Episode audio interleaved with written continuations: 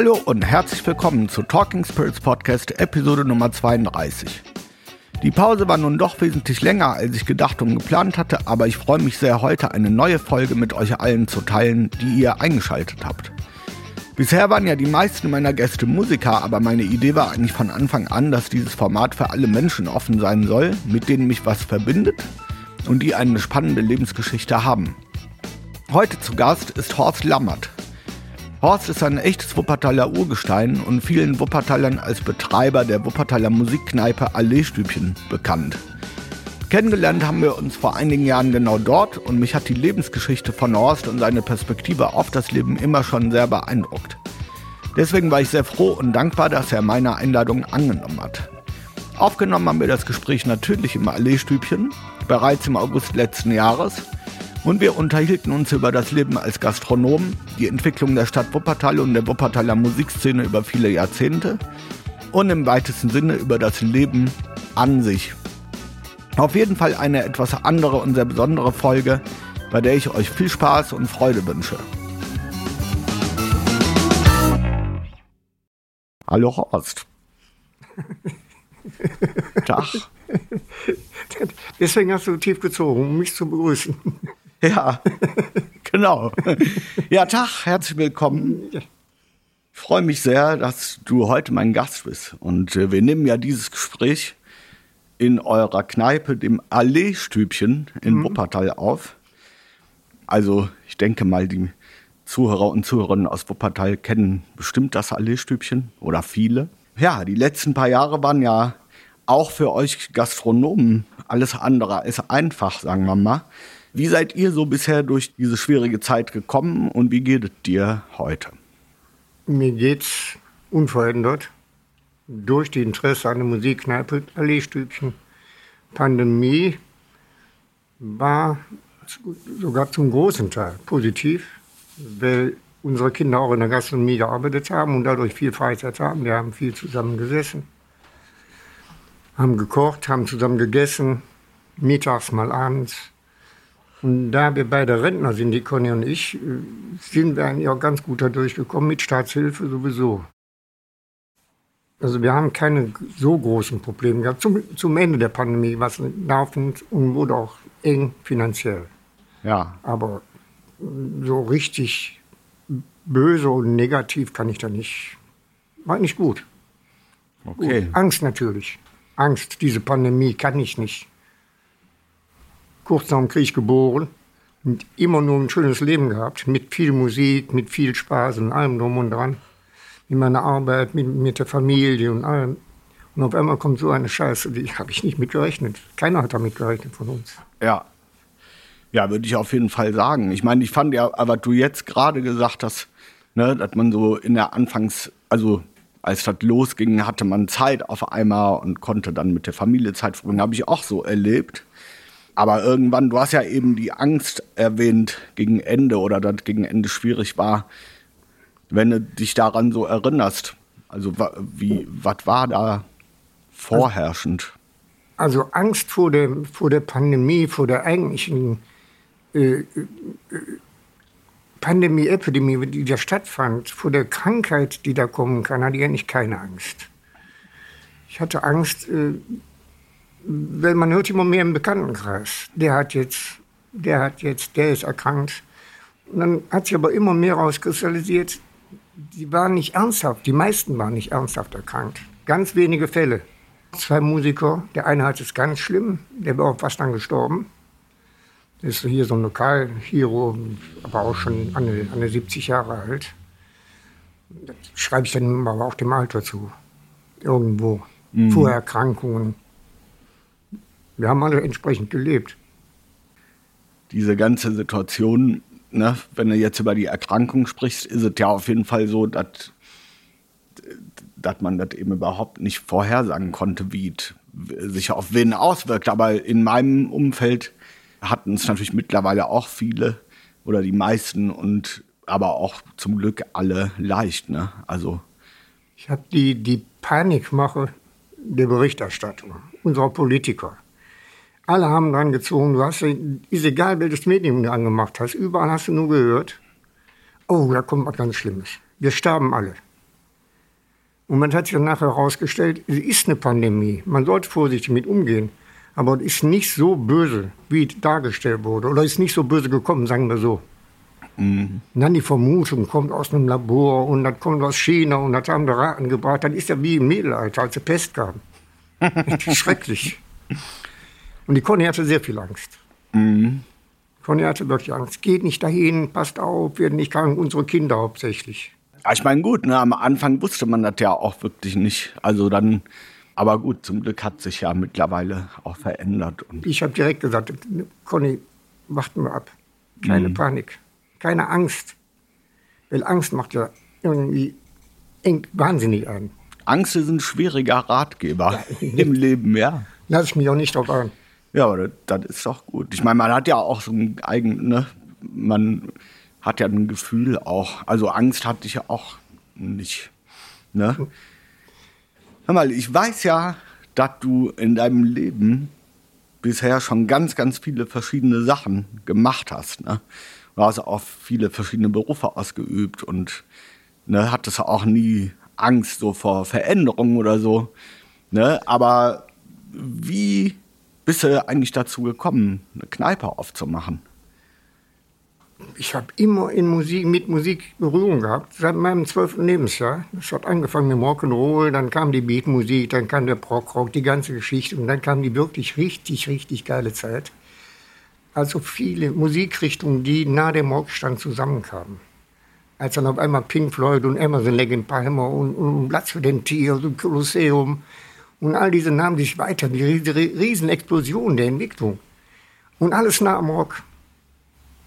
Meine Kinder, ich weiß noch genau, als John geboren wurde, die Zwillinge geboren, die haben von Anfang an Musik gehört. Die haben auf ihrem ersten Handy, haben die Little Richard gehabt. Keep it knocking.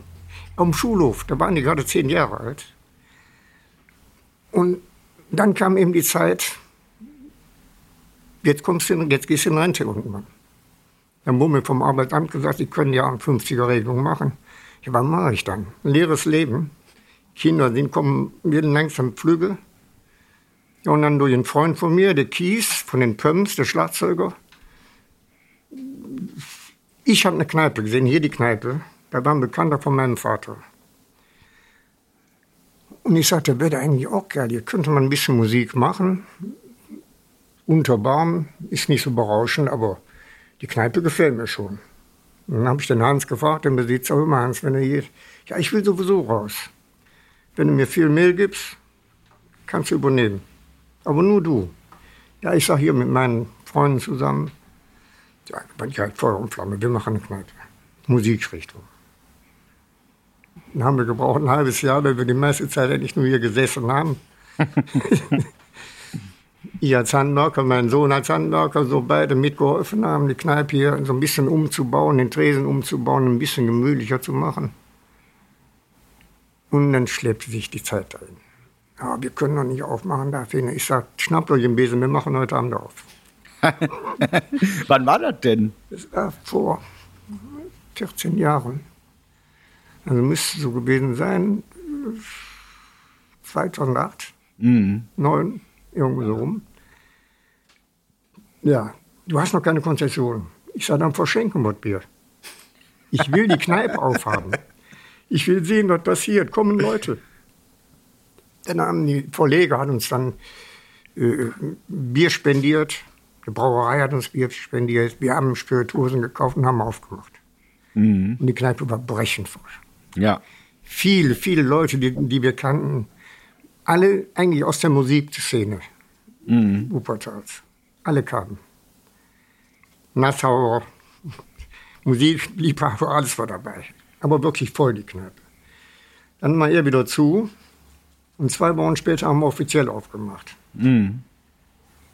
Ja, und das ist ja auch bis heute so geblieben, ne? Ja. Ähm, also ich glaube, ich komme selber jetzt so seit vielleicht vier Jahren oder so. Waren wir ja auch sehr, sehr oft hier und haben echt sehr viel schöne Zeiten verbracht zusammen. Und es ist ja auf jeden Fall so, dass ne, dass es schon auch so ein Stammpublikum gibt, was dann auch mal gerne hier ist, ne?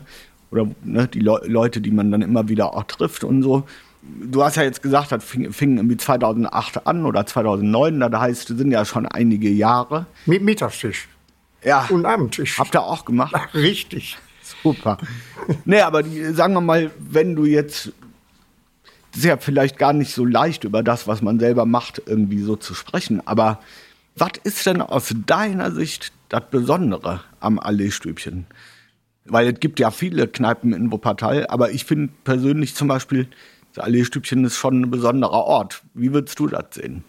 Ich glaube, dadurch, dass wir auch generell ein familiäres Denken haben. Wir sind eine Familie, wir haben drei Kinder. Und das Familiendenken, familiäre Denken übertragen wir auch auf die Gäste. Wir, in der Woche ist natürlich die Schwierigkeit, du hast normale Stammgäste hier. Ein paar Skatspieler, die noch älter sind als ich, und das ist schon schwierig. Äh, aber sobald Musik ins Spiel kommt, ist die Kneipe ein ganz anderes Publikum. Ist ja klar, als du hier gespielt hast mit dem Freischlager, eine Woche lang. Das war so eine, eine Irrsinnszeit. Ja, das war schön. Oder dann kommt der Roman Babik mit seinem Oskar Petersen. Wieder ein anderes Publikum. War auch sehr schön. Dann haben wir hier eine, eine Lesung, nur eine Gitarre. War nicht so erfolgreich, aber die Atmosphäre. Oder Carlos Diaz hat dann mal hier gespielt. Am Anfang waren zehn Leute hier und nachher saßen 25, die gehört haben, auch da spielt der Carlos Diaz. Mhm. Und durch dieses wechselnde Publikum hast du natürlich auch ein wechselndes Stammpublikum. Ja. Unterbarm ist nicht Eberfeld. Mhm. Das ist schon schwieriger. Bei schönen Wetter sitzen sie lieber in Eberfeld draußen als in Unterbarm in der Auspuffgase. Aber mir macht da nichts aus. Mir ist das so egal. Ich genieße die, die Zeit hier. Ich, mir, also wir beide. Ja, klar. Also, wie gesagt, kann ich ja von mir auch behaupten, immer wenn wir hier waren, und das war ja durchaus oft, war es immer sehr schön. So und wünschen uns natürlich, dass das auch noch lange weitergeht. das ist die familiäre Geschichte, wirklich. Wir haben ja viele, die, die Stammgäste, die hier hinkommen, das, ist, das sehe ich eigentlich als mit Familienanschluss. Ja. Der wird auch schon mal ein Mütterchen gemacht oder. Ja, also so, so, fühlt man sich ja auch, also so fühle ich mich ja auch als Gast hier, wenn ich hier hinkomme. So, jetzt ist es ja so, ne? Du bist ja ein wirklich urechter Wuppertaler. Ich glaube, wenn mich nicht alles täuscht, bist du in Barmen geboren, oder? Ja, in Barmen-Wichtinghausen. Genau. So, und wenn du dich jetzt an deine Kindheit erinnerst hier in der Stadt und die Jugend und so, also das waren ja dann die 50er Jahre oder? Super geil. Genau, und dann, was fällt dir ein? Also, wie, wie war die Stadt damals? Und sagen wir mal, wie hat sie sich, wenn du jetzt von da ausgehend zu heute guckst, wie hat sich die Stadt auch entwickelt? In den letzten Jahren wieder sehr positiv. War mal eine Zeit, da war Wuppertal das Zentrum der Live-Musik. Die kamen aus Köln, Düsseldorf, Frankfurt. Gruppen aus Hamburg haben hier gespielt, bekannte Leute, sehr bekannte Leute. Dino Baker hat mal im Wilhelmstübchen gespielt. Das war Wahnsinn. Und dann kam so ein Einbruch, da kam die Garte, dann kam die Disco-Zeit. Da hat die Live-Musikszene irgendwie kaputt gemacht. Aber heute sehe ich eher wieder. Viele junge Leute, unter anderem ihr, euch zähle ich dazu, die Musiker waren. Dann äh, viele Maler, kreative Menschen ziehen nach Unterbarm, bevölkern die Stadt. Und die Uni hat wahnsinnig viel Leben gebracht nach Wuppertal. Mhm. Aber die, unsere Stadtväter, die gehen nicht so gut mit unserem Geld um. Die investieren Kohle. Wenn ich höre, da wird Pina Bausch, Pina Bausch habe ich kennengelernt 1966 in Jatzbubader Straße. Die hat ein super Ding gemacht für Wuppertal. Ja. Weltweit. Wenn ich heute sehe, was aus diesem Pina Bausch Zentrum da passiert, das ist eine Unverschämtheit. Planungsarchitektur über drei Jahre mit Kosten von dreieinhalb Millionen. Da sind wir früher mit dem Block durch die Baustelle gegangen und haben gesagt, da muss die Wand weg, da muss eine Steckdose hin. Und dann wurde angefangen. Heute werden da Büros, zehn Büros gefragt. Dann wird Geld für ausgegeben, für nichts und wieder nichts. Dann, man hört ja nur, dann an jeder Ecke ist eine Baustelle. Keine Städteplanung, keine Verkehrsplanung, kein gar nichts ist hier. Oder man sieht kein, keine Linie. Mhm. Das hat sich zum Nachteil verändert. Okay. Ja, aber. Ich möchte keine Namen nennen. Ja, ja, gut. Wir wollen ja auch hier keinen, keine Diffamierung vornehmen. Nein, aber jetzt nochmal vielleicht ein bisschen zurück, so in die 50er. Ach, super. Erzähl doch mal davon, wie war das? Also, ich bin ja direkt nach dem Krieg geboren und ich erinnere mich an meine Kindheit auf Wischenhausen. Waren viele Ruinen, der Wupper entlang, viele Ruinen, Wupperfeld. Da waren wir noch schwimmen am Pfälzer Steg, bevor die Industrialisierung wieder losging. Da war die Wupper sauber und dann musste schmutzig wieder durch. Bembergium war da immer unsere großen Firmen, die wir ja aber auch brauchten. Aber wir als Kinder, wir haben in, in Ruinen gespielt, das waren für uns Abenteuerspielplätze. Das waren wirklich Abenteuerspielplätze. Diese Steinfassaden, innen drin Holzböden, damals konnte ich ja nicht immer so nachvollziehen, aber wir haben alles im Keller gefunden. Alles, alles. Und auf dem Balkon im Haus. Die waren ja noch da. Innen drin war das Haus leer. Und dann die, die, die Brandbomben sind ja über die ganze Berliner Allee überall reingefahren. Du hast ja nur Ruinen gesehen in Barmen, die ganze Berliner Straße. Das war mein Abenteuerspielplatz da. Oder in der Villa, wo später die Grauen Panther reingegangen sind.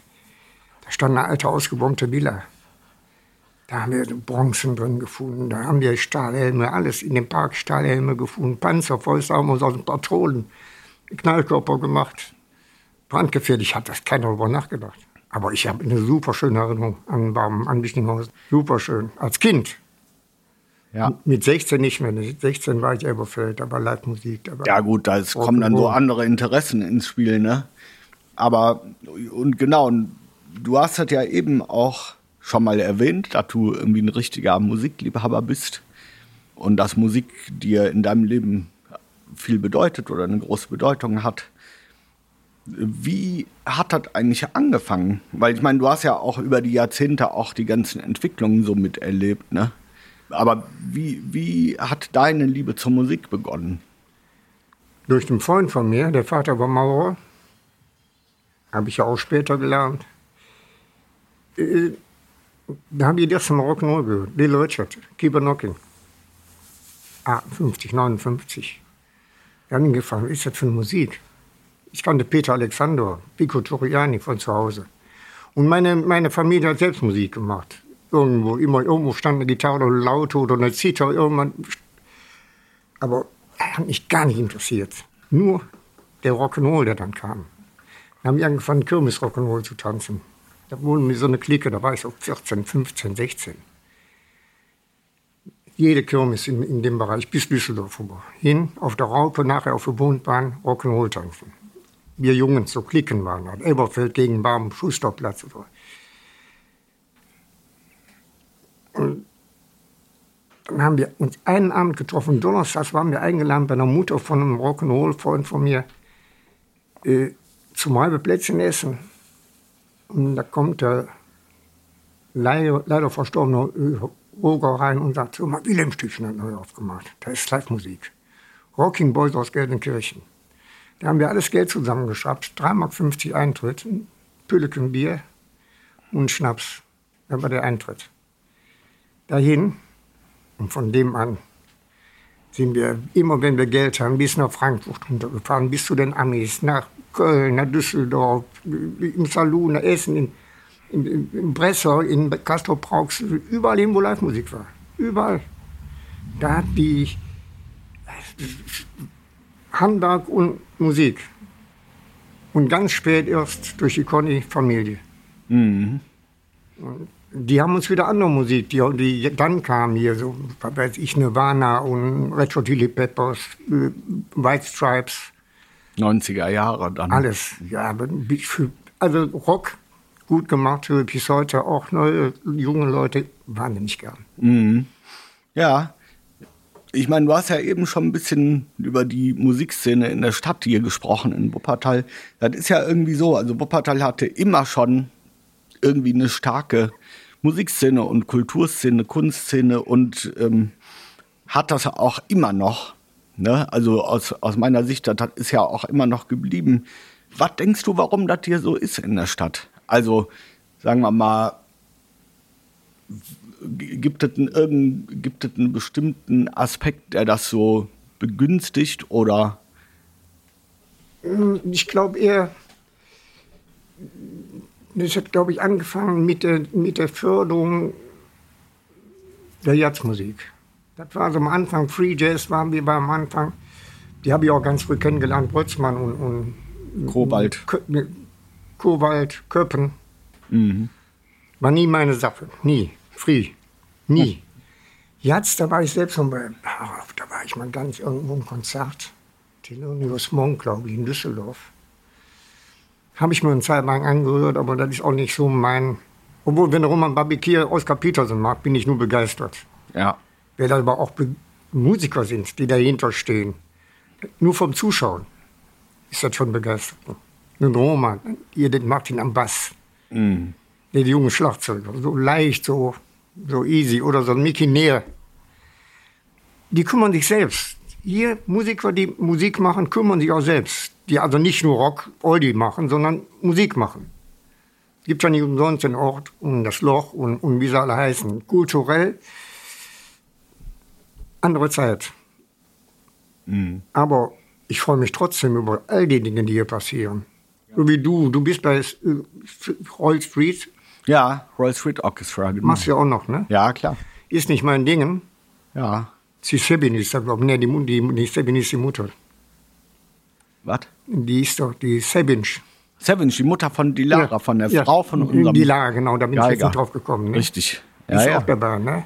Nö, die ist nicht, Nicht in der mehr? Band, aber die, die, die Lara, wir haben ab und zu mal was zusammen gemacht. Das war auch total schön. Da haben wir so türkische Lieder gespielt, die sie dann total schön gesungen hat. Ja, die wollte, wollte ja hier was machen. Das ist nicht, da habe ich kein Publikum für. Och, also ich glaube, ich habe ja letztens mit Conny gesprochen. Ich glaube, wenn wir hier spielen würden, wäre schon was los. Versuch immer. Glaube ich doch. Nur, ich würde immer direkt sagen, äh, dann musst du dich kümmern. Ja, ja, klar. Unser So wie du auch Publikum, gesagt hast, das machen wir dann. Unser Publikum ist ja nicht. Ja, Die ja, ja, kommen klar. nicht. Klar. Aber du sagtest ja gerade, ne, dass hier immer junge Leute sind, die dann auch Musik machen, die sich selber kümmern um die Sachen und so. Was ich so schön finde, weil ich bin ja mittlerweile jetzt, sagen wir mal, auch nicht mehr so. Also ich war früher immer der Jüngste in allen Bands. Das ist jetzt schon seit einer Weile nicht mehr unbedingt so. Aber es ist dann sehr schön zu erleben, dass es auch weitere Generationen gibt. Also es gibt jetzt schon wieder so Leute, die jünger sind, die wesentlich jünger sind als ich, die ganz tolle Sachen machen irgendwie hier in der Stadt. Und auch darüber hinaus. Und das finde ich irgendwie total schön auch. Ne? Haben wir ja auch hier gemacht mit dem Basti. Ich weiß nicht, wie der heißt. Der Basti hat auch schon mal ein CD aufgenommen. Der hat auch schon mal irgendwo in Elberfeld ein paar Mal Musik gemacht und zwei so junge Mädels dabei. Die haben hier einen Abend gemacht. Das haben unsere Söhne aber gemacht, die und Joe. War sehr gut besucht, eine super Stimmung. Da kommen, wie gesagt, nur unsere Gäste nicht. Die sind ja alle älter, Ja, ja. die diese Rockmusik begeistern. Wir machen kaum noch Oldie-Musik. Rock muss schon sein. Wir haben früher auch schon mal so Oldie-Gruppen gehabt, die dann so rauf und runter spielen. Erst mit Shadows anfangen, da will ich nicht mehr so. Das ist, also, das, da bin ich äh, zu jung für. Ja. ja, aber das ist, weißt du, aber das ist ja auch wieder schön zu sehen, dass wenn ihr dann hier so Sachen macht, die nicht für euer Publikum sind, dass dann wieder andere Leute kommen. Also das hat auch ein Ort ist, der eigentlich für alle offen ist, ne? Ich bin Das ja auch selbst ich- begeistert davon, Ja? wenn die dann hier sind. Ja. Ja. Ne? es ist ja jetzt irgendwie auch so, ne? Ich habe immer den Eindruck, wir leben jetzt, also 2022 oder auch die letzten Jahrzehnte schon vielleicht, ne? Leben wir irgendwie in einer sehr schnelllebigen Zeit, habe ich das Gefühl. Ja, das ist schlimm. Ne? Und du bist ja jemand, so wie wir uns kennen, ich würde dich als Oldschool bezeichnen. Also man sagt ja auch im Deutschen so, alte Schule, das steht ja auch für was, ne? Du bist aber trotzdem, also alte Schule, ja, aber trotzdem äh, für meinen Begriff immer so, wie man auch so schön sagt, am Zahn der Zeit unterwegs. Ne? Wie, ja, wie erlebst du so den aktuellen Stand der Gesellschaft, in der wir leben und wie, wie würdest du das im Vergleich zu früher auch vielleicht beschreiben, zu anderen Zeiten? Gibt es noch immer die Gruppen, die persönliche Beziehungen haben untereinander? So zum Beispiel ihr Musiker, du bei deinen, bei deinen jeweiligen Gruppen. Da gehört auch ein, ein, Kreis zu. Aber es gibt so, so viele Leute, die gar nicht tiefer gehen wollen. Die laufen einem mit dem Handy in der Hand rum. Äh, alles selbst, um, wahnsinnig viel Selbstdarsteller. Jetzt gerade im Sommer sieht man das. Wirklich Selbstdarsteller. Die kleiden sich nicht, die verkleiden sich. um aufzufallen. Der kauft sich dann so ein, so ein Strohhütchen, wie irgendein Musiker aufhat und äh, denkt dann, jetzt gehöre ich dazu. Das, das, das verstehe ich nicht. So eine Persönlichkeit wächst ja im Laufe des Lebens. Ich habe früher Rock'n'Roll, voll Rock'n'Roll, Lederhose, Teddyjacke an und Rock'n'Roll getanzt. Dann war ich ja mal eine Zeit lang unterwegs, dann war ich mal in Spanien, dann war ich mal auf Ibiza, äh, war in Südfrankreich, aber länger. Und im Alter, als wir dann das Haus gekauft haben in Griechenland, war ich dann noch mal länger in Griechenland, wo ich eigentlich keine gute Beziehung zu hatte. Wenn ich da mal durch wollte, da haben sie mir die Haare, die langen Haare einfach in den Pott aufgesetzt, abgeschnitten. Und als ich dann Griechenland wieder neu erlebt habe, ich gedacht, boah, toll, tolle Menschen. Früher war ich Holland begeistert, bin ich heute gar nicht mehr. Mhm. Für mich viel konservativer geworden als die Deutschen. Mhm. Die habe ich früher so modern empfunden. Ich lebe noch immer. Ich lebe auch aufmerksam, wenn ich irgendwo hinkomme. Aber ich würde nie jemanden im ersten Augenblick, doch, es gibt Menschen, da sagst du dir direkt, das möchte ich nicht, keinen Kontakt zu. Aber ich würde nie im ersten Moment einen Mensch verurteilen und sagen, der ist blöd oder lass ihn reden, hör dir an. Mhm. Gut ist gut, schlecht ist schlecht. Für mich, für mich persönlich. Mhm. Ob das schlecht ist oder nicht schlecht, interessiert mich nicht. Das ist meine persönliche Sache bin alt, alt geworden so und möchte das so beibehalten. So eine gewisse Ruhe im Leben. Wir haben ja nicht viel Ruhe. Und du brauchst ja gewisse Ruhe. Auch wenn du sowas hier machst. Oder mit unseren Kindern. Jim, Joe und John. Das sind ja immer nicht irgendwo in trockenen Tüchern sind. Die ja immer irgendwie durch ihr Leben. Hat sich wahnsinnig gebessert. Kommt ein bisschen mehr Ruhe auf. Aber das macht das Leben noch spannender, nicht so ganz ruhig wird. Ja, da hat auch immer was passiert ja. und so. Ja, aber du hast ja eben auch, du hast ja zum Beispiel ein Beispiel von Holland gesagt, dass das früher so sehr offen war und mit der Zeit konservativer geworden ist. Das sind ja auch so Sachen, die ich mit meiner Frage meine. Weißt du, wie, wie verändert sich eine Gesellschaft oder was? Also, ne, was steht im Vordergrund? Was Unzufriedenheit. Unzufriedenheit, sehr viel Unzufriedenheit. Mhm. Auch gerade der Jugend. Mhm wir sind ja, also ich in meinem Alter bin ja nicht ganz gut da durchgekommen. Habe immer meinen Job gemacht, ich bin begeisterter Handwerker. Ich kann einen Anzug schneidern, ich kann ein Haus bauen. Äh, mich begeistert Handwerk. Ich habe auch eine Perspektive. Habe mein Leben lang gehabt, aber die jungen Leute, das ist schwierig. Das ist schwierig. Da wird nach wie vor noch immer geguckt, was ist gerade modern, das studiere ich jetzt. Dann schmeißen das Studium wieder hin, werden zum Quereinsteiger, und dann bleibt so labil über längeren Zeitraum, wenn man sich nicht selbst kümmert. Man muss hm. sich heute mehr selbst kümmern. Ja, kann ich nachvollziehen. Aber zugleich, also man muss sich mehr selbst kümmern. Zugleich habe ich aber auch irgendwie den Eindruck, auch schon so aus meiner Perspektive, ne, im Vergleich zu der Zeit, wo ich jung war, ich auch den Eindruck, auf die jungen Leute von heute auch irgendwie viel mehr noch einwirkt, ne, an Eindrücken, an Informationen, auch an Erwartungen, an ne, alles Mögliche. Also die, die, haben irgendwie viel mehr zu bewältigen, habe ich den Eindruck, als wir das hatten. Haben die mehr zu bewältigen? Bewältigen die überhaupt? Also ich habe viele junge Leute kennengelernt. Als die Zwillinge zum Beispiel in der Villa Media in der Ausbildung waren. Das war so alles, ja, ja wir gehen feiern. Wenig Geld, in Clique feiern und Spaß haben. Und möglichst vergessen. Mhm. Möglichst vergessen. Die Zwillinge, zum Glück, haben wir in die Conny sehr intensiv als Mutter, aber wir haben uns beide immer gekümmert. Herr, ihr zieht an, ihr müsst da, dachte ich, Mann, ihr müsst da durch. Dann habt ihr irgendwie einen Anfang, ein, ein, ein Greifende, wo ihr weitermachen könnt. Sind aber viele, viele junge Leute auch bekannt und Freunde von Jim und Joe, wo die Eltern so beschäftigt sind, wenn sie beide arbeiten müssen, die Ansprüche erfüllen, die man heute hat, von Urlaub, Auto, Kleidung, alles drum und dran, da wenig Zeit bleibt. Mhm.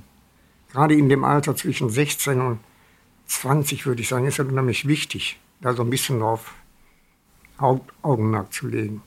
Und das können viele Eltern zurzeit nicht. Mhm. Die haben zu schaffen ich kann nicht sagen, wer, wer hat Schuld. Ja, Unaufmerksamkeit. Mhm. Generell. Bevölkerungsmäßig, verwaltungsmäßig, unser Staat. Unaufmerksamkeit. Die Conny war selbstständig, hatten eine Firma, einen produzierenden Betrieb und wir haben mitgekriegt, die Stahlindustrie.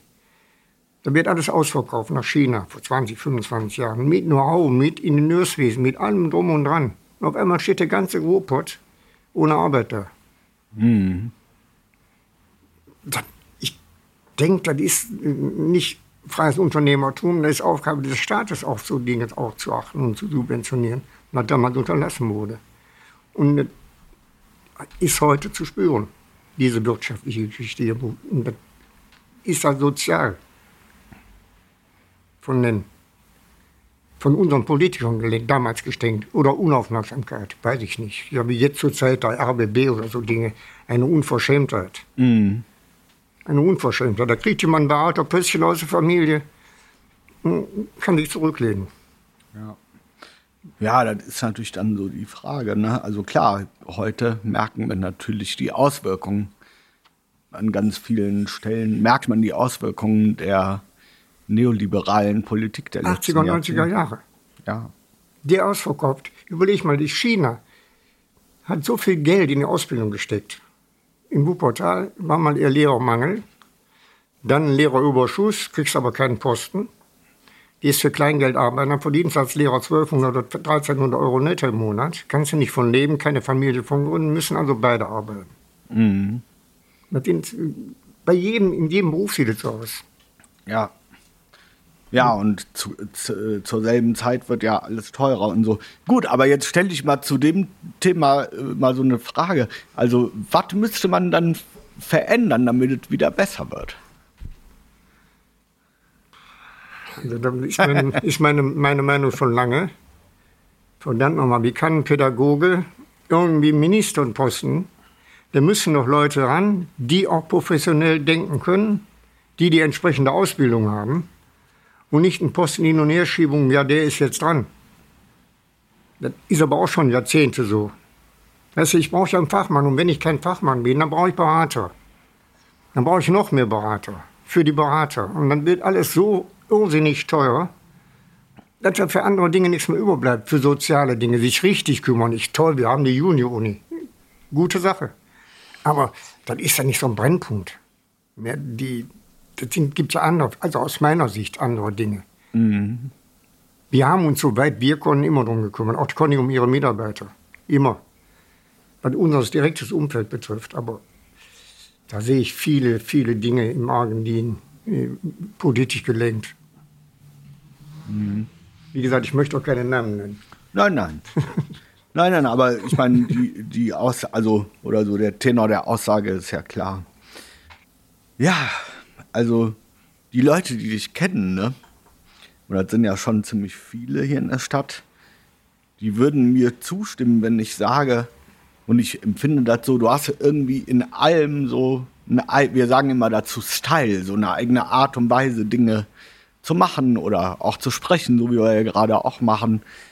Und eine Sache, die diesen Style so, so gut repräsentiert nach außen, ist für mich auch deine sehr geschmackvolle Art, dich zu kleiden. Ne? Also du hast ja, bist ja sehr modebewusst und oder hast, ja, modebewusst weiß ich nicht, aber du hast auf jeden Fall, du legst viel Wert darauf. Ne? Und ähm, ja, also wie, warum liegt dir das so sehr am Herzen? Kann ich dir sagen. Wir waren eine Großfamilie, also meine Onkels, Tanten, Kinder. Und meine Mutter hat sich 1947 scheiden lassen. War alleinerziehend, mutig. Ist dann für uns arbeiten gegangen. Es war schwierig, aber äh, das ist mir nachher erst bewusst geworden. Wir, wir wurden immer satt. Meine Mutter hat sich immer darum gekümmert. Ich werde nie vergessen. Nie. Freitagsabends wurde bei uns Abendbrot gegessen. Und dann war der Tisch wirklich immer gut freitagsabends. Das war immer für uns ein Wochenhighlight. Oder Weihnachten, Geschenke Weihnachten. Hat meine Mutter für gesorgt, aber trotzdem waren wir sehr arm. Und in der Lehre, meine erste Lehre, ich habe Spitzenklöpfer gelernt, gab es wenig Geld. Als ich dann das erste Mal wirklich Geld verdient habe, in der, in der zweiten Lehre als Maurer, äh, habe ich gedacht, jetzt gehst du einkaufen. Und habe mich so wohl gefühlt, so die Rockerklamotte, da war ja toll, eine Lederhose baut und Stiefel. Spitze Schuhe, schwarze Wildlederschuhe, spitz. Bei Möller in der Wichtinghauser Straße. Das, ja. Und dann war noch ein Problem, die Größen. Ich war immer dünn, 1,70 groß und dünn. Aber die Größe 46 ich war eben für dünn und kleiner. also waren die Hosen zu kurz. Die nächste Größe, 48, war mir immer zu weit. Da habe ich angefangen, mir selbst Hosen zu ändern. Meine erste Frau war Schneiderin. Und da habe ich dann viel von gelernt. Kam mir auch der Mode näher, Stoffe. Ich kannte mich auf einmal mit Stoffen aus, wenn ich mir eine Hose genäht habe. Kannte ich mich mit Stoffen aus, dann habe ich mir selbst Hosen genäht. Und bin damit rausgegangen. Dann wurde ich gefragt, mal, kannst du nicht kannst mir auch so eine Hose nähen. Dann habe ich Hosen genäht. Manche Wochen, 10, 12 Hosen genäht. Jede Hose war zwischen 50 und 70 D-Mark. Richtig Geld. Viel Geld damals. Ja. Und da ging es mir recht gut und durch eine Geliebte von mir, die war Schneiderin und Direktrice, bin ich der Sache noch näher gekommen. Ja, und dann habe ich ja vor 15 Jahren mal eine Modevertretung gemacht. Nebenher, obwohl ich weiter als Maurer und Fliesenleger gearbeitet habe. Mit Schuhen und Kleidung. Komodo. Ein Israeli, der in London lebte, da haben wir die Modevertretung gemacht, sind durch Deutschland gereist, also Norddeutschland, bis nach Sylt hoch, Hamburg, Berlin und haben Schuhe gekauft, verkauft. Nicht so riesen erfolgreich, aber in Ordnung. Und da bin ich natürlich noch näher dran gekommen. Das interessiert mich einfach. Dinge aus der jeweiligen Geschichte, die jetzt Mode ist, dann sehe ich irgendwelche Dinge, die mir gefallen, die ich auch für mich tragen würde. Ja. Mein jüngerer Bruder, der ist 14 Jahre jünger, und sagt, bist du hier, um für deinen Sohn zu gucken? Nee, ich sag, für mich, warum für meinen Sohn? der kann das doch selber. also, das interessiert mich einfach. Ich finde, ich fühle mich wohl damit. Ja. Ich bin kein, kein, kein Modemensch. Ich nehme aus dem, was ich habe und aus dem, was neu ist, nehme ich mir die Dinge raus. Und wenn ich dann schöne Dinge sehe, wie jetzt hat die Conny mir Schuhe zu Geburtstag geschenkt. Die habe ich entdeckt, irgendwo im Internet. Ein Typ, der auf Mallorca Schuhe macht für Julio Iglesias. Mhm. Schmachtsänger, super Persönlichkeit, fand ich. Der hat sich super nach vorne gearbeitet. Julio Iglesias, bin kein Fan davon. Ich bin wohl kein Musiker-Fan von der Musik. Und nicht vom. Und da habe ich die Schuhe zum Geburtstag gekriegt, die ich jetzt hier habe. Ja. Und die Firma heißt Jesus kann doch was. Das Modell heißt Julio. ja. Dann sagen die, du bist auch schwul. Ich sage, ich bin nicht schwul. Die gefallen mir. Warum soll ich denn nicht anziehen, wenn mir was gefällt? Ja. Ne, das sind. Ja, das ist ja auch. Ja, das ist ja dann auch irgendwie ein Ausdruck der Lebensfreude vielleicht, ne? Irgendwie so. Genau. Ja, und das ist nämlich Ursprung auch so ein bisschen Rock'n'Roll, ne? Dann hängst du das erste Mal in der Modegeschichte. Man kleidet sich entsprechend. Ja, weil man sich bewusst kleidet. Ne? Passend zu dem, was man so rüberbringt. Ja, ne? Das ist nicht heute die Rockabilly-Geschichte, die verkleidet ist. Ja. Der war damals Rock'n'Roll. Ja, ist so, ne? so ein Style dann, der ja. so in so einer Subkultur drin ist, ne? Ja, ich meine, das ist ja auch, also was du gerade, so wie du das gerade beschrieben hast, denke ich auch, sagen wir mal, du bist ja jetzt ich glaube 76, 76, oder? ja. Ja, ne? Aber wenn wir uns so unterhalten, oder wir haben ja auch echt viel Zeit miteinander verbracht, so wie ich dich erlebe, bist du aber, wirkst du auf mich irgendwie jünger und jugendlicher, jugendlicher als so manch ein 40-Jähriger. Du weißt, was ich meine? Es gibt Leute, die sind so alt wie ich und man hat, man merkt irgendwie oder man spürt, dass, dass die gar keine Lebensfreude mehr haben und die wirken schon so beschwert und irgendwie. Die Frage ist jetzt, wie schafft man es, älter zu werden und dennoch ja irgendwie so, so jung zu bleiben? Weil ich, ich bin dreimal verheiratet, dritte Mal verheiratet. Und beim dritten Mal mit der Conny ich habe jetzt noch Kontakt, wieder Aufgaben zu meiner Tochter aus zweiter Ehe. wahnsinnig gefreut. Äh, mit der Conny die erste Mal gemerkt, jetzt bist du alt genug, um Familie haben zu wollen. Richtig Familie. Mutter John geboren. Wunderbar. Vom ersten Tag an. Und dann sieben Jahre später die Zwillinge. Wir wollten eigentlich keine Kinder mehr. Und als die, die Frauenärztin in Köln, der Conny sagte, das sind Zwillinge, da haben wir gesagt, ja, das kann man nicht unterbrechen, da muss, da muss.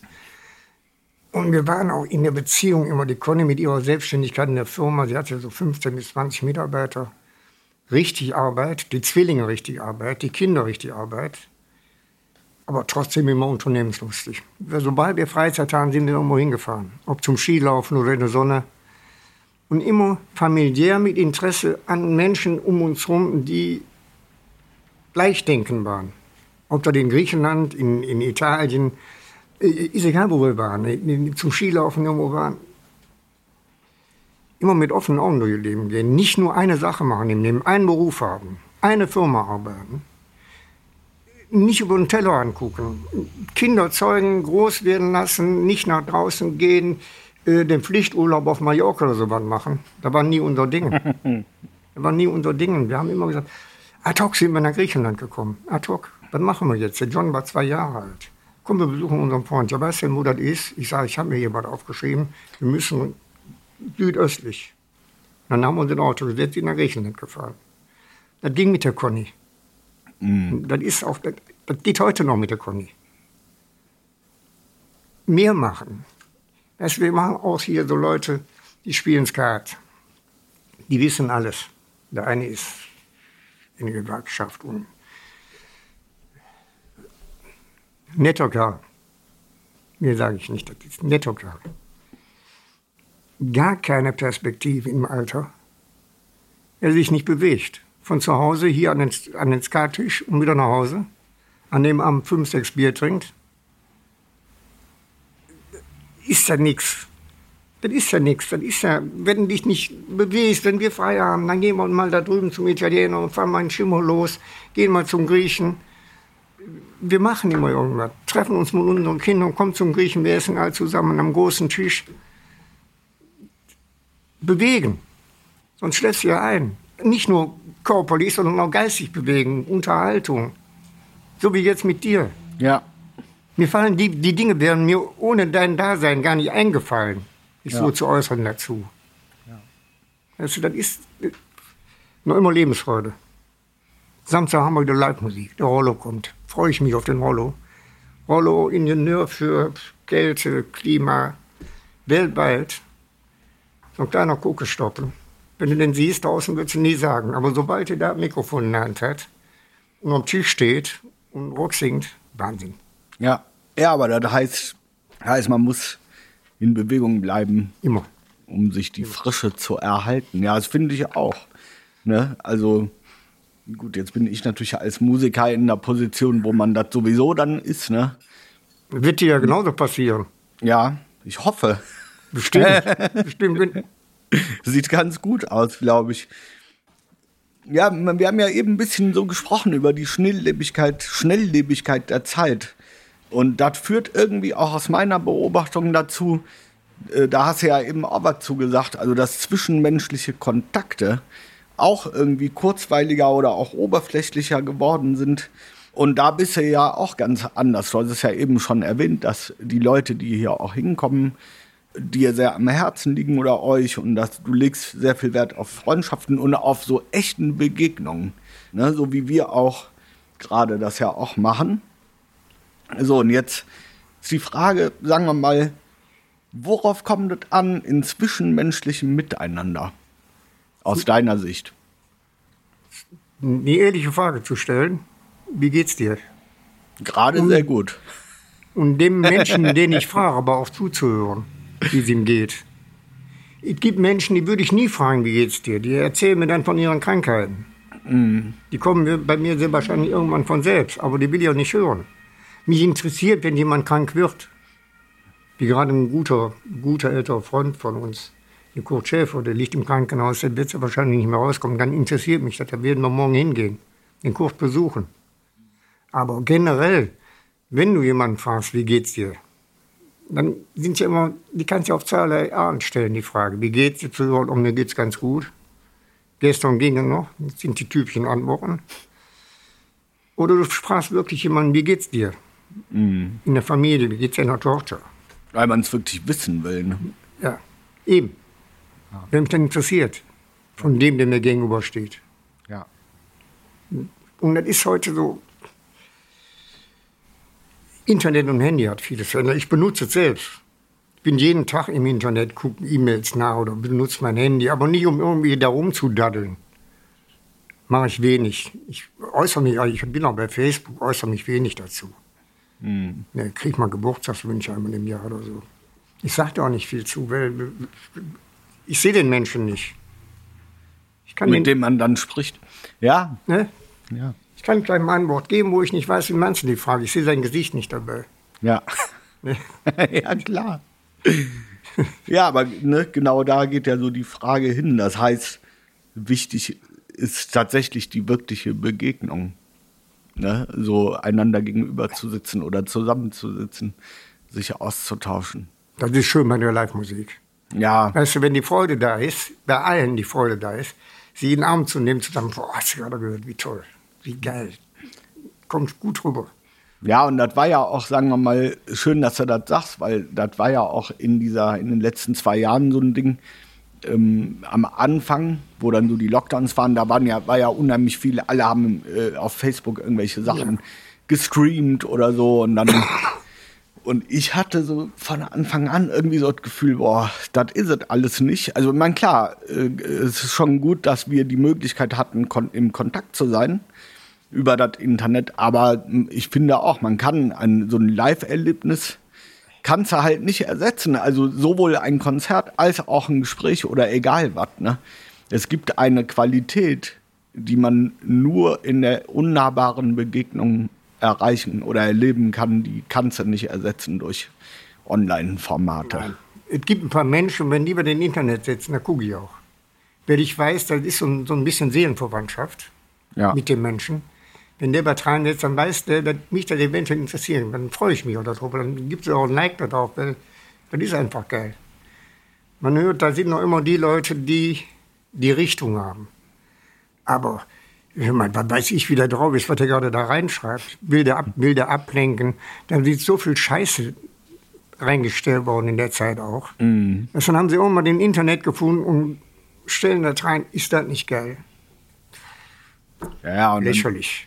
Das ist halt, ja, ich meine, klar, das ist natürlich auch eine Ablenkung durch Oberflächlichkeiten und durch Dinge, Oberflächlichkeit. durch Dinge, die eigentlich überhaupt nicht bedeutend sind. Ne? Du hast ja jetzt mehrmals schon erwähnt, deine liebe Frau Conny.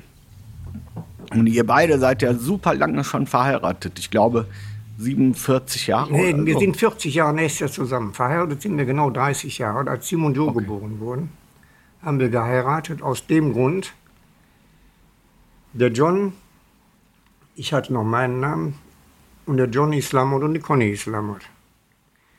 Und dann war das Jugendamt bei uns, als der John geboren wurde. Der hatte ein Zimmer, da war 25 Quadratmeter groß, ein Kinderzimmer. Ja, eine super Maisonette-Wohnung in Elberfeld. Da kommt dann eine Frau vom Jugendamt. Äh, ja, ich muss mal sehen, die haben ja ein außerirdisches Kind. Äh, ist das ihr, ihr Lebensgefährte ist der Vater des Kindes? Was ist der Vater des Kindes? Ja, äh, muss mich ja umsehen. Man kriegt ja so viele Dinge mit. Ich sage, gehen Sie jetzt bitte nach raus hier. Wir wollen unsere Ruhe haben. Gucken Sie sich einmal hier um. Sie sehen, uns geht es gut. Dem Kind geht es gut. Der hat ein eigenes Zimmer, der hat alles. Und das wollten wir nicht normal erleben bei Jumunjo. Mhm. Da haben wir zwei Wochen bevor die geboren wurden, Jumunjo, Conny war rund wie ein Fass. Die konnte über Kopf und über die Seite rollen. Die hatte unbändigen Hunger nach Süßigkeiten. Immer wenn ich sie besucht habe, jeden Tag, bringst du mir noch ein Teilchen mit. Dann haben wir geheiratet einem guten Freund von uns hier oben im Ambiente. Und die Conny musste direkt wieder ins Krankenhaus. Mhm. Nur aus dem Grund, mal erst, wir das nicht wieder. Und ich meine, das ging ja auch in der Kneipenzeit. Das war eine Eingewöhnung. Wir haben auch schon richtig Stress miteinander hier. Viele Dinge, aber im Endeffekt ist einfach, es passt. Ja. Ja, aber das ist jetzt die genau. Conny ist eine Mutter. Ja. Eine Liebevoll Mutter. auch, ne? Ja. So, aber das ist jetzt genau die Frage. Ich meine, was ich, worauf ich hinaus wollte, ihr seid ja echt lange verheiratet. Und heutzutage ist es ja irgendwie entweder so, dass die Leute gar nicht erst heiraten oder dass die Beziehungen und Ehen super schnell auch irgendwie in die Brüche gehen. So. Und die Frage wäre jetzt, sagen wir mal, wie habt ihr es geschafft, eine Ehe oder auch eine Beziehung über so eine lange Zeit am Leben zu erhalten? Weil das ja einfach vielen Leuten gar nicht gelingt mehr. Immer wieder miteinander sprechen. Mhm. Erstmal beschimpfen, Böses wünschen, lass mich in Ruhe. Und dann kommt eben äh, die Besinnung, du, äh, was soll das überhaupt? Worum geht es denn überhaupt? Und wann kommt dabei raus, da waren Nichtigkeiten im Endeffekt. Oder Dinge, die, die einen nicht auseinanderbringen können. Weil man macht ja verschiedene Dinge einfach aus Frust oder Wut über, um, um den, oder über den anderen. Mhm. Dann kommt dazu, wir haben tolle Kinder. Und wir haben, also viel durch mich auch, ich bin wirklich ein pragmatisch denkender Mensch. Mir kann gar nichts passieren, dass ich lebensmüde werde. Wenn dann eine Situation kommt, dann sage ich, du, das ist jetzt so. Zum Beispiel, als die Insolvenz von der Conny kam.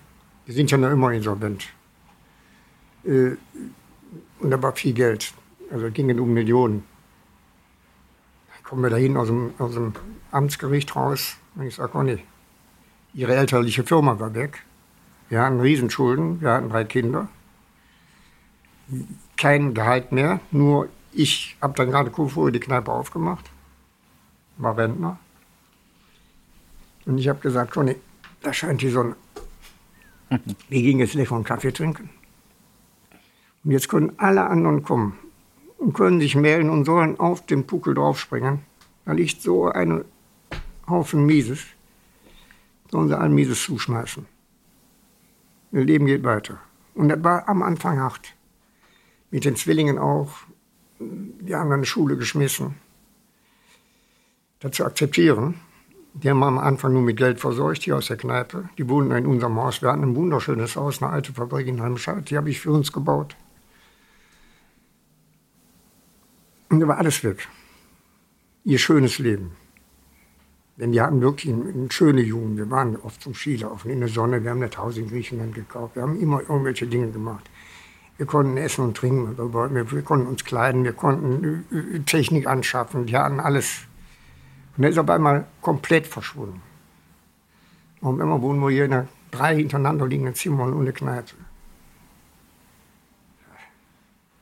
Und wenn du da mit einem Menschen durchgestanden bist, Dann geht was, ne? das ist schon geil.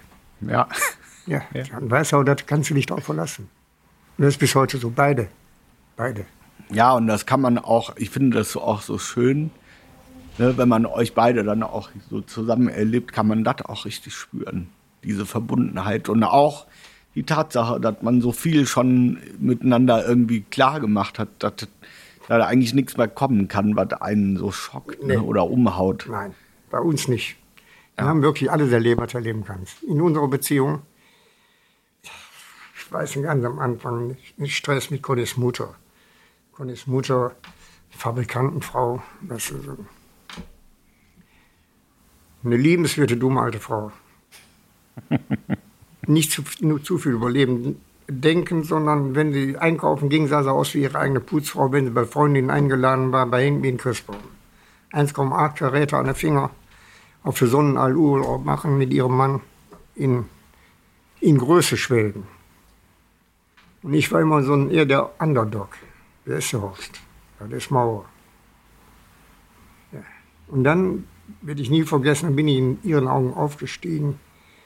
Da war Haus in der Straße in Schlossburg, war die Beerdigung von Connys Vater. Den habe ich noch gut kennengelernt. Er war ein unterhaltsamer, kleiner alter Mann, aber der war wirklich unterhaltsam und hat wirklich viel gepuckelt, hat die Firma aufgebaut aus dem Nichts. Aber wenn der dann irgendwo unterwegs war, dann hat er auch geschmissen. Bring mal dein Fläschchen, brause eben da und da. Aber hat auch gearbeitet. Und das hat die Conny nie verstanden. Sie hat ihn immer als Alkoholiker gesehen. Er war Unternehmer und wollte das auch spüren, dass er unternimmt. Das war meine Sichtweise. Weißt du? Und dann sagt die, dann war eine Bekannte, die Frau Dassler von Adidas, die kam zur Beerdigung, die kannten sich gut. Und die sagt dann zu meiner Schwiegermutter, nee, nee, da ist aber nicht ein Schwiegersohn. Da wusste meine Schwiegermutter gar nichts drauf zu sagen. Der? Und dann war der da erst so ein bisschen gebrochen. Weißt du, gemeint, dass man sich mit mir unterhalten kann, dass ich auch dazu zu sagen kann. Ich habe ja gelebt. Ich habe wirklich gelebt. Glaub mir das. Ja, Ich habe gelebt. Aber nie gefährdet. Gott sei Dank. Nee. Auch heute mit dem Alkohol. Ich trinke mir jeden Abend eine Flasche Wein. Wirst mich nie sehen, dass ich irgendwo morgen oder tagsüber rumlaufen oder mich volltrunken. Hier in der Kneipe wirst du mich auch nie sehen. Betrunken. Dann gehe ich aber auch. Ja. Ich mag das nicht. Ja, aber das ist ja auch, ich meine, das bedeutet ja, dass man lernt, irgendwie so ein Maß zu finden, zu halten. Auch das ist aber gar nicht mal so einfach. Ne? Gelingt ja vielen auch nicht. Du musst in dir, Licht in dir, in dir selbst, Mhm. in dir, nicht an dir, sondern in dir selbst begraben. Ich meine, meine halbe Familie ist mit zwischen 45 und 55 ge- gestorben. Meist durch den Alkohol. Meine Mutter nicht. Meine Mutter ist gesund, 82-jährig eingeschlafen, weil sie keine Lust mehr hat. Ja, ja, weil dann irgendwann, Ist aber die einzige, mhm. die da rausgekommen ist. das ist krass auf jeden Fall. Ja, lieber Horst, ich würde dir jetzt gerne noch fünf so kurze Fragen stellen mit der Bitte um kurze Antworten. Ja. Das machen wir immer so zum Abschluss. Mach mal. Okay, Nummer eins, Helmut Kohl oder Helmut Schmidt? Helmut Schmidt. Stimme ich zu. Helmut Schmidt. ja, ganz klar. Ja, auf jeden Fall. Ne? Rolling Stones oder die Beatles? Beide. Ja, Beide. okay. Wäre für mich in meiner Jugend so, so eine Veränderung vom Rock'n'Roll weg. Und die haben beide. Ich habe ich hab's ja selbst, ich habe John Lennon und Mick Jagger zusammen gesehen. Mit Alexis Corner in London. Zusammen auf der Bühne stehen. Und da habe ich auf einmal gedacht, was schreiben die alle in der Zeitung? Der war 1966 oder 67. Also beide. Okay. Rolls Royce oder Porsche? Porsche. Immer nur Porsche. Ich habe ja selbst lange eingefahren. Ja. Ja. Nummer vier. Was ist am wichtigsten, um gutes Leben führen zu können? Deine persönliche Einstellung, gute Freunde und eine gu- gute Beziehung und eine gute Frau. Familie. Familie finde ich sehr wichtig. Ja. Die haben mich gefestigt in den letzten 40 Jahren, 45 Jahren. So. Okay. Und die letzte ist, gibt es etwas, was du dir vom Herzen wünschst? Ja, die Zukunft meiner Kinder. Jetzt wird das packen. Sind gerade erst dabei. Gerade ein Aufbruch. Jim Joe. John ist noch mittendrin durch Studium. Hoffentlich übernehmen er sich nicht damit. Ja, aber es ist ja ein sehr schöner Wunsch, finde ich. Ne? Ja, das ist ja. Für ich habe alles. Meine Conny, Conny und ich, wir haben alles. Also zu unserer Zufriedenheit alles. Ja.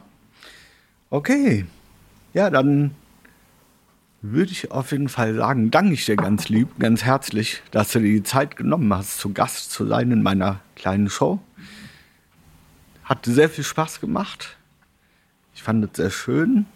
Und ähm, ja, also normalerweise ist es immer so, dass der Gast zum Schluss noch die Gelegenheit hat, an unsere Zuhörer noch ein letztes Wort zu richten, wenn du so willst. Und diese Möglichkeit hast du jetzt. Ich kann euch nur empfehlen, wenn der Arme, Arme euch anspricht, das Gleiche mitzumachen, dann erfährt man viel von sich, über sich selbst und von sich selbst. Die Dinge, die ich vergessen habe, die wurden jetzt dadurch auch wieder so ein bisschen nach vorne gebracht. Fand ich schon in Ordnung. Alles klar. Ja. Das fand ich allerdings auch. Ja, vielen lieben Dank, lieber Horst. Dank dir, Armin. Habt einen schönen Tag und wir sehen uns demnächst wieder. Hoffentlich. Auf jeden Fall. Vielleicht gibt es mal, wir können uns ja nie erlauben, euch zu engagieren. Aber vielleicht gibt es ja noch mal so einen Spaßgig. Schauen wir mal, Kannst ne? mal mit Hendrik drüber sprechen. ja, Ja? gerne. Ja, auf jeden Fall. Ich würde auch noch eine frische Suppe machen. Alles klar. Gut, danke dir. Bis bald. Alles gut. Jo, ciao. Das war Talking Spirits Podcast Episode Nummer 32 mit Armin Alic und Horst Lammert. Vielen Dank, dass ihr eingeschaltet habt und bis zum Ende dabei geblieben seid. In der nächsten Folge ist mein Gast der Kölner Bassist Marius Goldhammer. Ich freue mich, wenn ihr den Talking Spirits Podcast auf den Channels abonniert, auf denen ihr Podcasts hört und wenn ihr die Links zu den Episoden, die euch gefallen, auf euren Channels teilt. Wenn ihr das Projekt darüber hinaus unterstützen wollt, habt ihr die Möglichkeit, über PayPal Spenden an info at talkingspiritspodcast.com zu schicken. Jegliche Spenden werden zur Kostendeckung verwendet und sind sehr hilfreich. Wenn ihr mit mir ins Gespräch kommen wollt, könnt ihr eine Mail an dieselbe Mailadresse schicken oder mich auf Facebook oder Instagram kontaktieren. Ich freue mich immer sehr von euch zu hören und wünsche euch bis zur nächsten Folge alles Gute.